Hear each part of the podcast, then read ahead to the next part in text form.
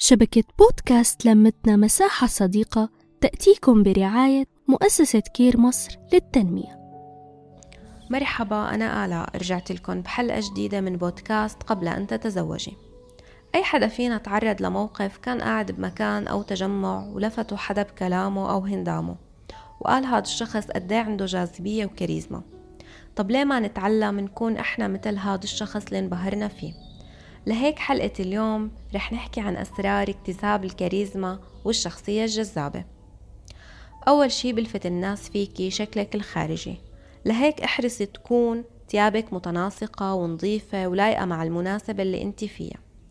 تاني شي ارتدي الابتسامة على وشك. تالت شي لما تحكي مع شخص قلدي حركات وتعابير وشه، يعني إذا حط إيده على وشه اعملي هيك بس بعد كم ثانية، هاي الحركة بتخليه يحس انه بيعرفك من زمان وبينتمي إلك.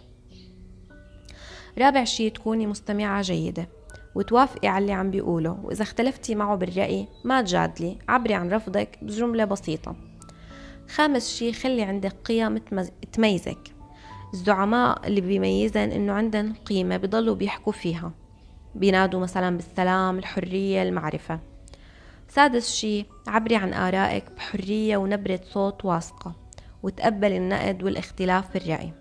سابع شي خلي عندك حس المبادرة، كنتي بمكان ساعدي، حسسيها كأنك انت بتنتمي للمكان. وآخر شي كوني لطيفة مع الناس اللي أضعف منك. وهيك أعزائي المستمعين وصلنا لنهاية الحلقة، بتمنى تكونوا استفدتوا واستمتعتوا، وبلاقيكم بحلقة جديدة، ومع السلامة. نحكي، نتشارك، نتواصل.